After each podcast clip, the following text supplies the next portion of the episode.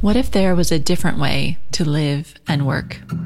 Beyond the hustle and hype, beyond the never ending race to get more, do more, be more. A way that's grounded, intuitive, intentional, and in line with your deepest, truest self.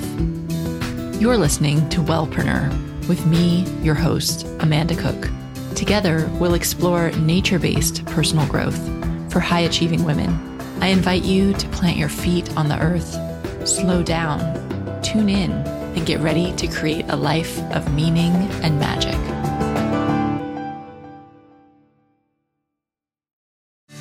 And welcome back for another episode of the Wellpreneur Online Podcast. This week I'm talking to Lisa Fraley, who's a legal coach for holistic entrepreneurs. You might not have heard of legal coaches before. I know I hadn't before I came across Lisa, and she's carved out a really cool niche for herself. Lisa worked for years as a lawyer in a big corporate firm, and then did a career change and retrained as a life coach and health coach. And now she kind of combines the two by being a legal coach for holistic entrepreneurs. So she simplifies all of the intimidating legal stuff that many of us put off and explains in seven steps exactly what we need in order to protect our business. Now, I don't know about you, but when I think about protecting my business from a legal standpoint, it doesn't sound like a lot of fun, and it's something that a lot of us put our head in the sand about and just kind of keep putting off. And what Lisa explains is that this is actually a really important part of our business to help us do our best work. And she really simplifies and demystifies the legal protections that you need to put in place. So, some of the things we're going to talk about during our conversation are the first step you need to put in place to protect your business. She answers the question about whether you can just copy legal language from another website and use it on your website. We also talk about how to get documents digitally signed, which I'm working all online, and it's a bit awkward to send a document and have to print it off and get it signed and scanned and sent back to you. And Lisa shares with us some tips that you can use to actually sign your documents online. We also talk about the difference between trademarks and copyrights, and she shares some of her words that you need to avoid on your website. But before we jump into today's interview, I wanted to say that I'm just loving doing this podcast. I've really enjoyed all the experts that I've met, and I've gotten a lot of good feedback from you guys as well that this is information that you hadn't found otherwise, and you're feeling really inspired by listening to how all of these health and wellness entrepreneurs are building their businesses. And I'd also like to give a big thank you to everybody who's gone onto iTunes and subscribed to the podcast and left me a review because actually going into iTunes, subscribing and leaving a review is how you're going to help to spread the podcast to new people. And actually already I've gotten into the new and noteworthy section, at least in the British version of iTunes, which is brilliant. And hopefully that will continue around the world. So if you haven't already, if you can go subscribe in iTunes, I'd be really thankful. I just want to give a couple of quick shout outs to people that have left little reviews for me on iTunes. So the Tea Poet says, Amanda Amanda's podcast was both encouraging to somebody whose list is minute and who also prefers offline engagement. Look forward to listening to more on a regular basis. And Sylvia said the podcasts are so inspiring, refreshing, and filled with many good ideas. And finally, Vitality in Food says, and thank you very much. I love Amanda Cook. I've been following her for years. She's done an amazing job in this new venture, sharing how she's created her success, adding great insights from other successful and inspiring professionals in the health sector. These podcasts are an absolute must if you're setting up an online presence as a health coach or practitioner. Thank you so much, everyone, for your positive feedback and for supporting and sharing the podcast. I really appreciate it. So, now, without further ado, let's jump into this interview with Lisa Fraley. Hi, Lisa. Hi, Amanda. Thanks so much for joining me today. I'm really looking forward to our interview. Well, thanks so much for inviting me. I'm excited to talk with you as well. I think what's so interesting about you, and you're quite different from the other people that I've had on the podcast because you're obviously a health coach and a life coach, but also you're a lawyer. And now you are, uh, you're calling yourself a legal coach for holistic entrepreneurs. And I just love that because I know that all these legal issues are something that's a lot of us just try to ignore because it seems really scary. yeah. Um, and so I'm really looking forward to having you provide some clarity for us today. Yes, thank you. No, you hit the nail on the head because I do work with holistic entrepreneurs since I am a holistic entrepreneur myself as a health coach and a life coach. And what I found is that so many people were confused about the legal part and they actually said, Lisa, you're a lawyer. Can you help us? And that's mm-hmm. what prompted me to bring the two parts together actually to become a legal coach. So you were probably, I'm just guessing here, maybe were you trying to kind of transition away from the legal side when you were becoming a life coach and then you just kind of got pulled back into it. How funny that how that out? works. Yeah. Yes, funny how that works. Well, I actually I started off my career years ago working in a large corporate firm right out of law school. It was very well regarded and it was a great place to work as a young attorney, but it was you know, sort of your typical soul sucking job. And I, I realized a number of years ago that I didn't want to be in that big firm environment, though I'm so grateful for all the knowledge I gained there. And what happened was I didn't know what I wanted to be when I grew up at that point. So I actually worked with a life coach and then thought, hmm, you know what? I think I want to become a life coach. So I really moved away from law and moved into coaching and other things as well, some nonprofit fundraising and, and some college fundraising. But what happened was as people started asking me legal questions, it, it just seemed to make sense to pull it back together and incorporate it into something that didn't exist yet, which was legal coaching. But I have to tell you, at first I was kicking and screaming and then I realized that it actually, you know, it's such a unique blend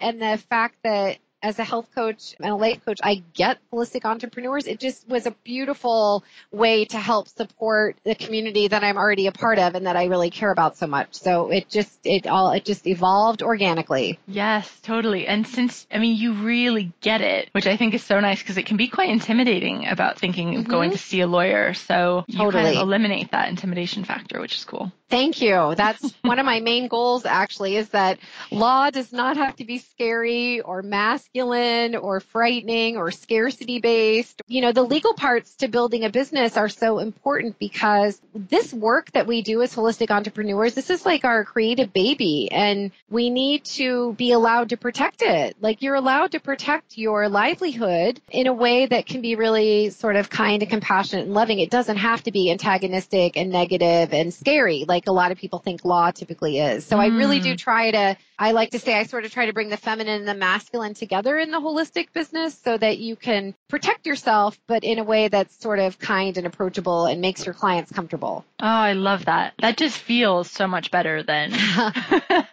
than normally the feeling that one gets thinking about talking to a lawyer. So thank you. Right. Yeah. sure. Um, so let's dig into some, some juicy stuff then. So what are the most common legal mistakes you see holistic entrepreneurs making? Mm, great question. I'm glad you asked that. You know, it's interesting because I found in working with holistic entrepreneurs over the past year or and a half or so that there's really three things that a lot of holistic entrepreneurs make as what we might call a mistake. And they're really places to start. So I always tell people, you know, if you're brand new coach and you're like, I just started my business, I have no idea what to do. Or if even if you've been a coach for a long period of time and you just haven't gotten your legal ducks in a row, I always find find that that three mistakes people make is the first one is not having a legal disclaimer on their website. Okay, so give us an example of what a disclaimer is. Yeah.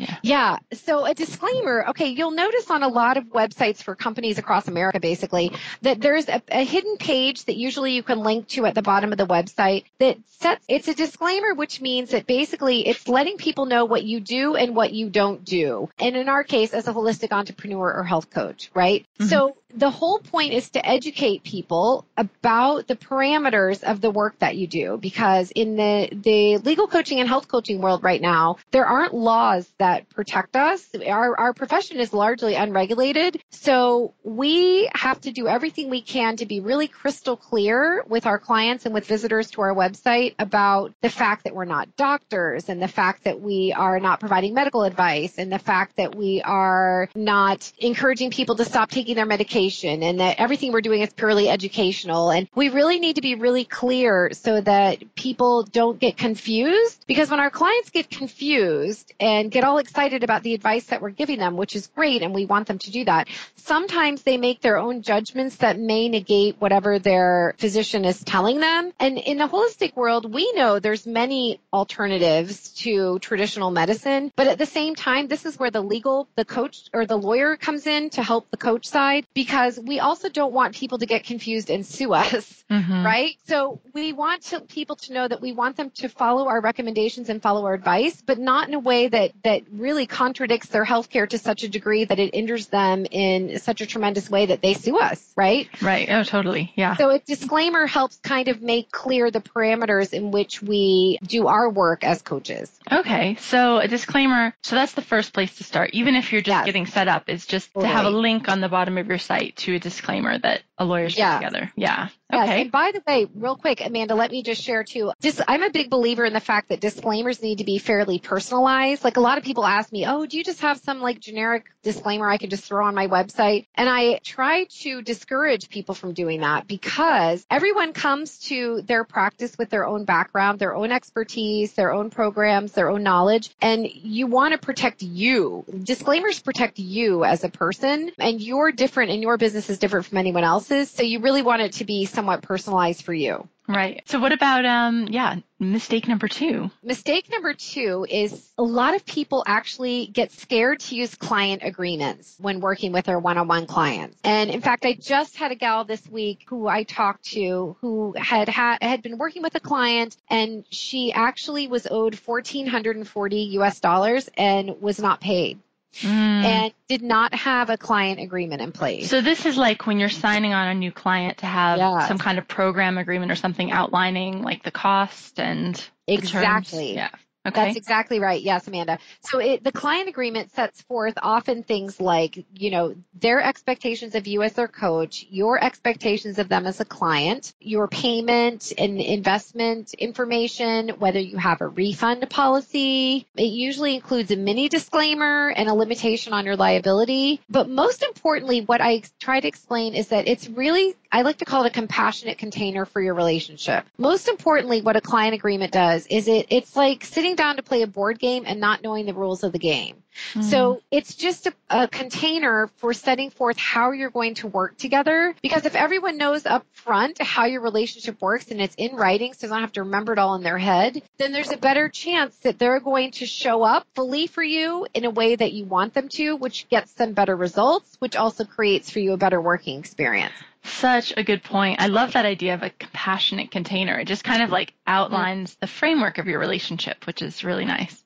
Exactly. But I know a lot of a lot of coaches, I think, feel a little bit uncomfortable asking for that because, yeah. you know, the kind of work we do, you really develop a relationship with your client and, yeah. well, you get to know each other. You're sharing, they're sharing a lot of details with you. And sometimes I think coaches can feel uncomfortable, like it feels too formal or something in the beginning to ask for an right. agreement to be signed. So in your own practice, since you do both, yeah. I mean, do you have any tips around how you can present an agreement like that to your client? Yes, and Amanda, you just hit the nail on the head because I think a lot of the reasons why people don't like to use client agreements is because they fear that the client will see it as an adversarial or formal, structured, scary document. And the coach side of me tries to help clients or my clients, other health coaches, get comfortable with the fact that actually what you're doing is creating something loving for your clients. Interestingly, the clients follow our lead. So the more that we're comfortable with a client agreement, the more the clients are comfortable with the with the client agreement agreement. And actually what I tell people is to say that the client agreement really just includes the details of how you're working together so they can feel comfortable going forward of knowing how your relationship will work. So it's about comfort, it's about being a gift to your client, and it's about putting onto paper the details of how you're going to work together. I also encourage coaches to say, you know, client, and to do this as a part of their intake process, if you have any questions at all about any of this, we can talk about this. Like if there's something you don't agree with or something that doesn't feel comfortable for you, we can talk about that and we can revise it if we need to so that it becomes a more active joint effort, not just you imposing something on your client.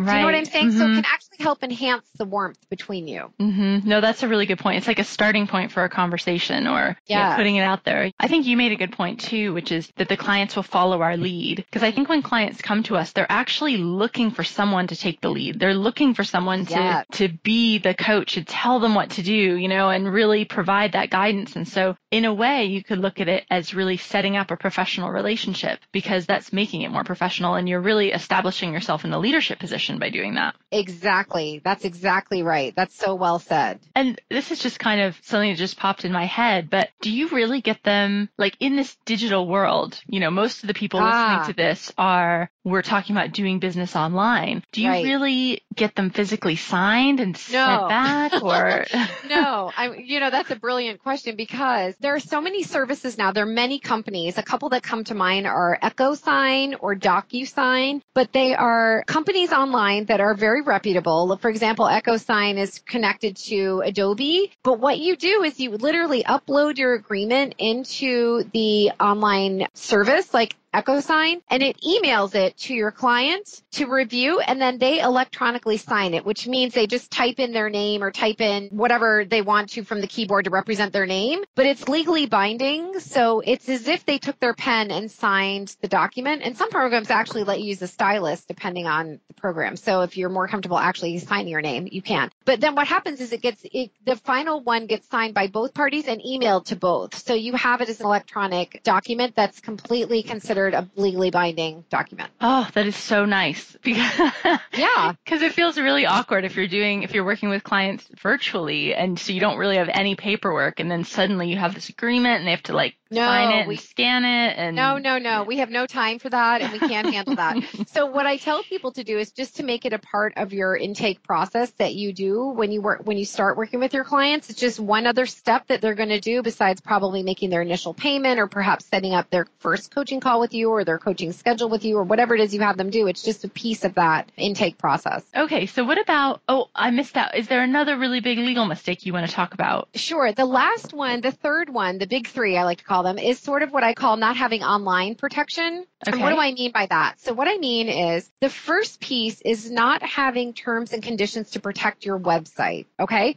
Mm-hmm. So here's the deal. Remember we talked about the legal disclaimer a couple of minutes ago? Mm-hmm. The legal disclaimer protects you. Do you remember me saying it protects you as the coach? The website terms and conditions protect the content on your website. Okay. Okay. So it's protecting what you have on your website. So your like my blog, blog posts. Yes. Right. Your blog okay. posts, your, some people include recipes. People include, you know, their program descriptions, protects anything that you have on your website that would be considered basically your intellectual property. So that you're letting visitors to the site, not just your clients, but visitors to the site know that they are certainly welcome to review or perhaps even print off things on your website, but that you're basically setting forth all kinds of terms around what they can do and not do with that information. Like maybe they can't use it for commercial purposes or they can't copy your blog post and put it in their blog post without giving you credit, etc. Mm-hmm. So the disclaimer protects you as the coach and the website protects the information on your website. Okay. So one thing that I think comes up a lot is a question about copyrights. Like, yes. can we just put,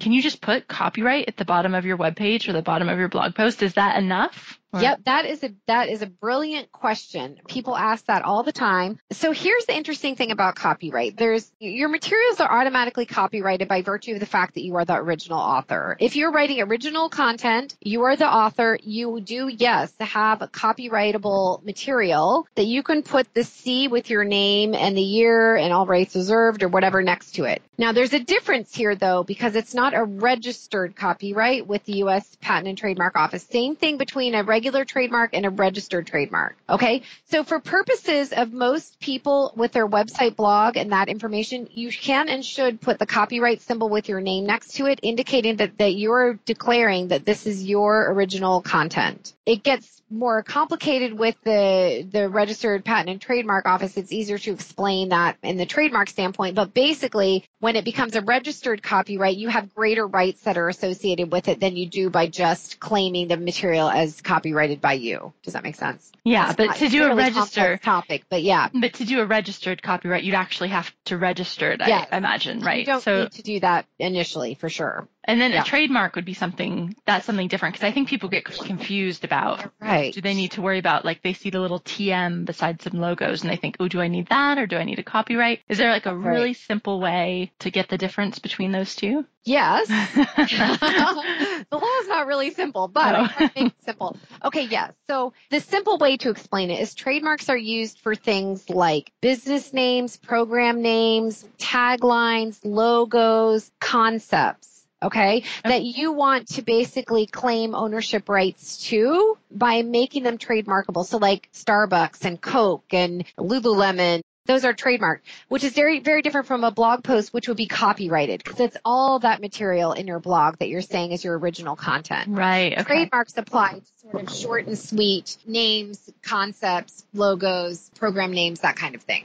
Got it. Okay, that makes sense. And I realize you're based in the US, so you're really talking about US law. I'm in London, but we've got people listening all over the world. And this kind of a it's a situation that a lot of us find ourselves in now anyway because since we work over the internet, you can work with clients anywhere in the world. So yes. do you know how I mean, are there is there anything to keep in mind from an international perspective Absolutely. So, particularly regarding trademarks, for example. So, the way that the world works, interestingly, is that it is still kind of segmented. So, if you apply for a trademark in the United States, for example, you would have to also file for that trademark to be registered in the UK or in other parts of the world. It's not that you just, if you register your trademark in your own country, it does not mean that you're protected all over the world. So, that's something to think about. If your business name or your program name, I always call it your money term, right? Which sounds kind kind of hurt and I don't mean for it to, but you know, where your gold mine is, what you're, what you've created that's, that's really like a little nest egg of your business that's creative and unique and, and really highly valuable to your business, you really should try to protect it. But if you protect it only in your country, just realize that you may not be protecting it around the world. You have to do that separately, but there are websites that let you do it all at once. You just pay more money basically and they file the paperwork for you, or I can help you do that. But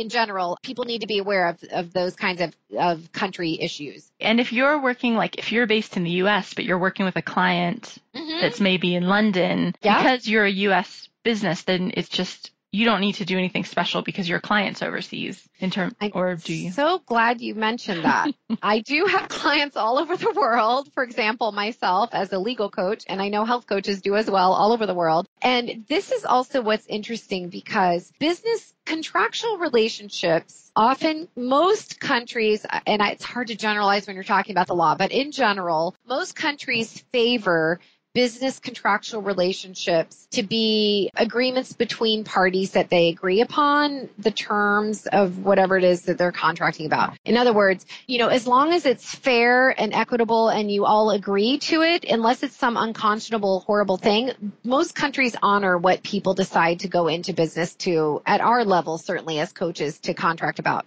Mm. What part of what you do in your client agreement, which is why this can be important sometimes, is that there is a clause that's typically included that basically states that if there is a dispute, part of the comfort that you give your clients is being able to set forth in your agreement what were to happen if you had a dispute, what would happen if there was a problem between you down the road. And you as the coach can specify what state or country the law that you want to apply to that situation. So if you are based in the UK or in London, you can say that you would like the laws of the UK to apply to that dispute resolution. If you're in the US, you can say that you'd like the laws of the state of Maine to apply. Obviously, it has to be where you're based or your business is based, but you can declare that up front so there's no confusion about that later if that were ever to be a problem. Oh, right. So basically, yeah, you set that up front and it just eliminates any confusion. So it doesn't really matter where your client's based because that's already outlined in your agreement. Exactly. Yeah. Yes, exactly. Okay. But the agreement is the key for that, right? The written mm. agreement, which is one of those mistakes we talked about that yeah. people don't have. Yeah. Right.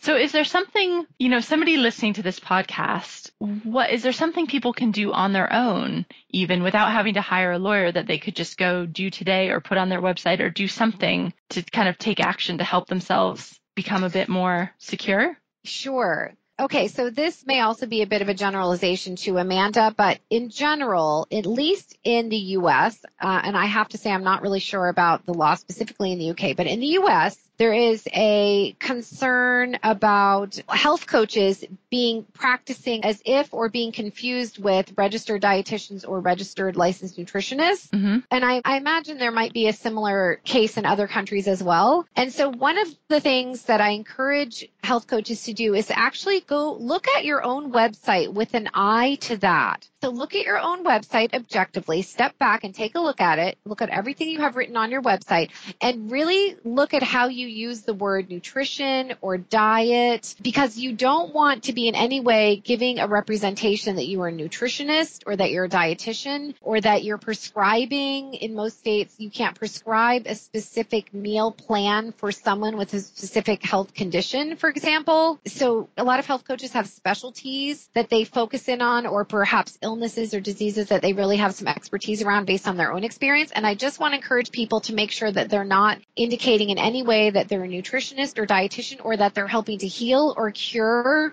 or treat any disease. So what kind of, just give us an example, like what's the kind of stuff you would say that would be okay. So instead of saying, I help heal people with autoimmune diseases through my health coaching programs, Mm-hmm. You might want to say something like, by making small shifts to your diet and lifestyle, you can help keep your body healthy and whole so that you don't end up with chronic immune autoimmune diseases. Do you right. understand the distinction? Yeah. So you're basically not saying that you can cure something, which right. I guess is a medical claim. Correct. Yeah. That's exactly right. Yeah, I know this is definitely an issue yeah. here in the UK too. That question comes up a lot. It's usually prevent, heal, cure or treat a medical condition. And prevention, it's interesting because we know as health coaches, so much of our work is around long-term prevention of illness. Mm-hmm. That's part of why we have the philosophies that we do and we, we try to really help our clients make changes in their lifestyles and their diet. But we just want to make sure that we're not declaring that we are preventing an illness or healing an illness or treating a disease. We just have to be really careful with those semantics. So step back, like everyone step back and take a look at your own website and try to see if you can shift that language a little bit to make sure you're not implying any of that. That's great. So you mentioned a couple of websites before, like EchoSign or DocuSign. Yeah. I was wondering if you have any other books or websites or resources that people might want to check out just to learn more about the topic or just things that have helped you personally running um, your coaching business? Around my coaching business. Well, either about law, but I'm having I have a feeling many yeah. of those books might be pretty difficult to, to read. I don't know, maybe you know some great ones. So if not, then about your coaching business. Okay, I love books. So I have like a whole giant stack of books over here. I mean, if you talk in general about coaching, I'm sure many of your your audience will be familiar with The Big Leap by Gay and Marcia Hendricks. Yes, I love that book. Yeah, isn't yeah. that a wonderful book? Mm-hmm. And it, it really helps you. I like to just say it helps you kind of get out of your own way as you build your coaching business. Mm-hmm. That's one that I think is wonderful. In general, I really also like the Four Agreements by Paulo Coelho. Are you familiar with that oh, book? No, I've not read that one. It's a wonderful book. And basically what he says is that there, if you really can live by four different tenets, they can change your life. I won't tell you all of them to give it all away, but one, for example, is don't take anything personally. Mm-hmm. One of the agreements that you can make is that you will not take anything personally. And as coaches, regardless if you're a health coach or a legal coach or any other kind of coach, you know, often when we have a client who doesn't sign up with us or who wants to think about it or who doesn't automatically get excited in the same way as we are about our work, you know, it can feel really discouraging and we can take it really personally and then it can kind of squelch some of our enthusiasm mm-hmm. and keep us small. Totally. Keep- For me, it used to be when people would unsubscribe from my email newsletter. there you go. Because I had those alerts set up, which no, you should, if you have those alerts set up, you should, everyone should deactivate them because oh. it's great when you get one that somebody signed up, but when you get like, oh, two people unsubscribed, it's just so deflating in the beginning. So yeah. Wow, that that's good. That's good to point out. Exactly. So the idea of really trying to practice detachment, one of my coaches always calls it passionate detachment, where you can feel very passionate about the information that you're sharing and the programs that you're sharing, but detached from whether or not someone actually signs up with you. That's really a lot about not taking things personally. And we I think we I'm working on that always. We all are working on trying to keep ourselves feeling like the energy is flowing freely and that, you know, we're operating without a place of scarcity and really just believing the world is abundant and things come as they come when they're supposed to come to us. Oh, definitely. I'll check out that book. Thanks. Yeah. Great. That's great. So, so what exciting things are you working on for 2014? I know I can't even believe 2013 is going to be over and that we're headed into 2014. But Amanda, recently, as a result of working with legal coaching clients over the past year and a half, I actually saw a trend as to what kinds of legal issues came up for them and what order I thought it made the most sense for them to do them in because we can't tackle all these legal things at once. It's completely overwhelming. So what I did was create a new seven step legal uh, protection system and there's seven steps, which by the way coordinate with the seven chakras. Oh, I love it. Enough. Yeah. um, but the idea is that you basically start with step one, like your base chakra, and you put step one in place, and then you go to step two, step three, step four, and so on as you build your system to protect your business as you grow your business because it's just too much to do it all at once. So the first step is around putting that legal disclaimer in place that we talked about. So in January, I'm actually going to be doing a launch around step one, the legal disclaimer, so that I can help people start off the year with that first step to kind of get their legal ducks in a row and really go into the year ahead protecting themselves. And as the year progresses, I'll be working through some of the other steps and making those available for people to work on as well. Awesome. I love that. And I love that you made it really holistic, aligning it with the chakras. Yeah. That's pretty cool. well, you know, really it kind of cool. just made sense, right? We have to shore up our chakras and, yeah. and, make our energy be strong and clear. So it made sense to do the very same thing with the legal steps to protect your business. So thank you for that. I'm glad you like that, Amanda. Yeah, I love it. So unfortunately, we're pretty much out of time. This went so fast. I feel like I could just pick your brain forever, actually, because there's so much good information. Um, but I think this is a really good overview for people so they kind of dip their toe in the water and don't feel too scared about the legal world. So if people want some more information or to get in touch with you or to have you help them um, develop the, the legal areas of their business, where can they find you? My website is lisafraley.com. So it's Lisa, L-A-S-A, and my last name Fraley is F-R-A-L-E-Y. So lisafraley.com, and that whole seven-step system is there, as well as some legal tips. That's probably the easiest place to go. There's a contact form, so if someone has a question, you can just go ahead and email me your question, and I will be happy to set up a call to talk to anyone to answer your questions or just to help you get clear on what you might need to do for your own business. I'm always open to chatting on the phone no matter where you are in the world. So yeah, I'm, my whole mission on the planet is to help holistic entrepreneurs feel legally protected and to keep their business strong so they can be confident and safe and secure. That's great. Thanks so much, Lisa. I'll put the links to all of that in the show notes as well so people can find it there. That's great. Thank you so much, Amanda, for having me be a part of your program. It's been great to talk to you. Oh, you too. Thanks. Bye. Thanks. Bye. Bye.